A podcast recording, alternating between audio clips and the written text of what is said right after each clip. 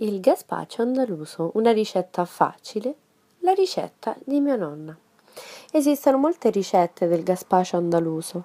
Io vi do quella di mia nonna, che in qualità di buona andalusa lo faceva buonissimo ed è quella che faccio a casa quando i pomodori sono a buon prezzo e fa caldo.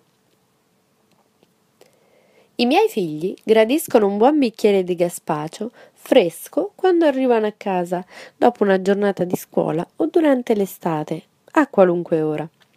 Ingredienti per fare poco più di un litro.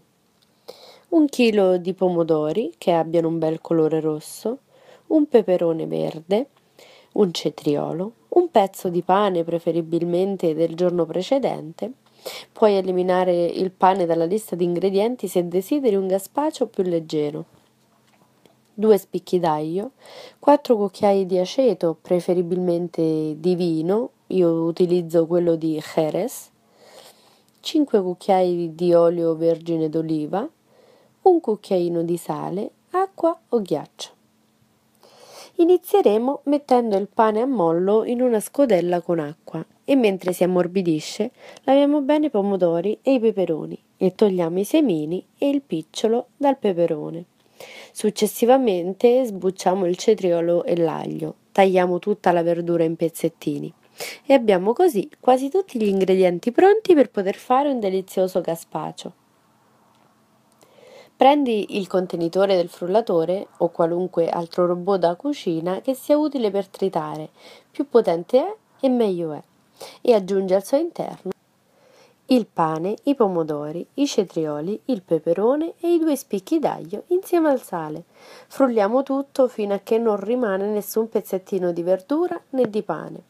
Se ti creano fastidio i semini del pomodoro o del peperone perché non è stato ben tritato, puoi in questo momento colare il tutto. Una volta che è stato frullato, aggiungi olio e aceto, mescolando un po' affinché tutto sia ben uniforme. Ti consiglio di iniziare con tre cucchiai di aceto e piano piano ne aggiungi secondo il tuo gusto.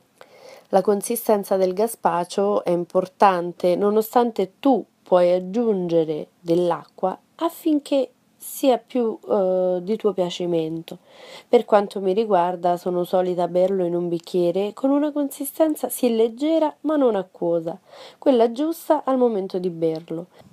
Fai delle prove aggiungendo un po' d'acqua alla volta. Il mio gusto preferito è aspro con una puntina di sale. Servi il gazpacio fresco Spero che tratrai vantaggio preparando e degustando questa ricetta. Se hai dei dubbi non esitare a farmi domande. Lascio qui un link inerente ai benefici e le proprietà del gazpacho andaluso. Se ti è piaciuto dai un punteggio al video cliccando sull'icona con il dito verso l'alto. Iscriviti, grazie mille e al prossimo video.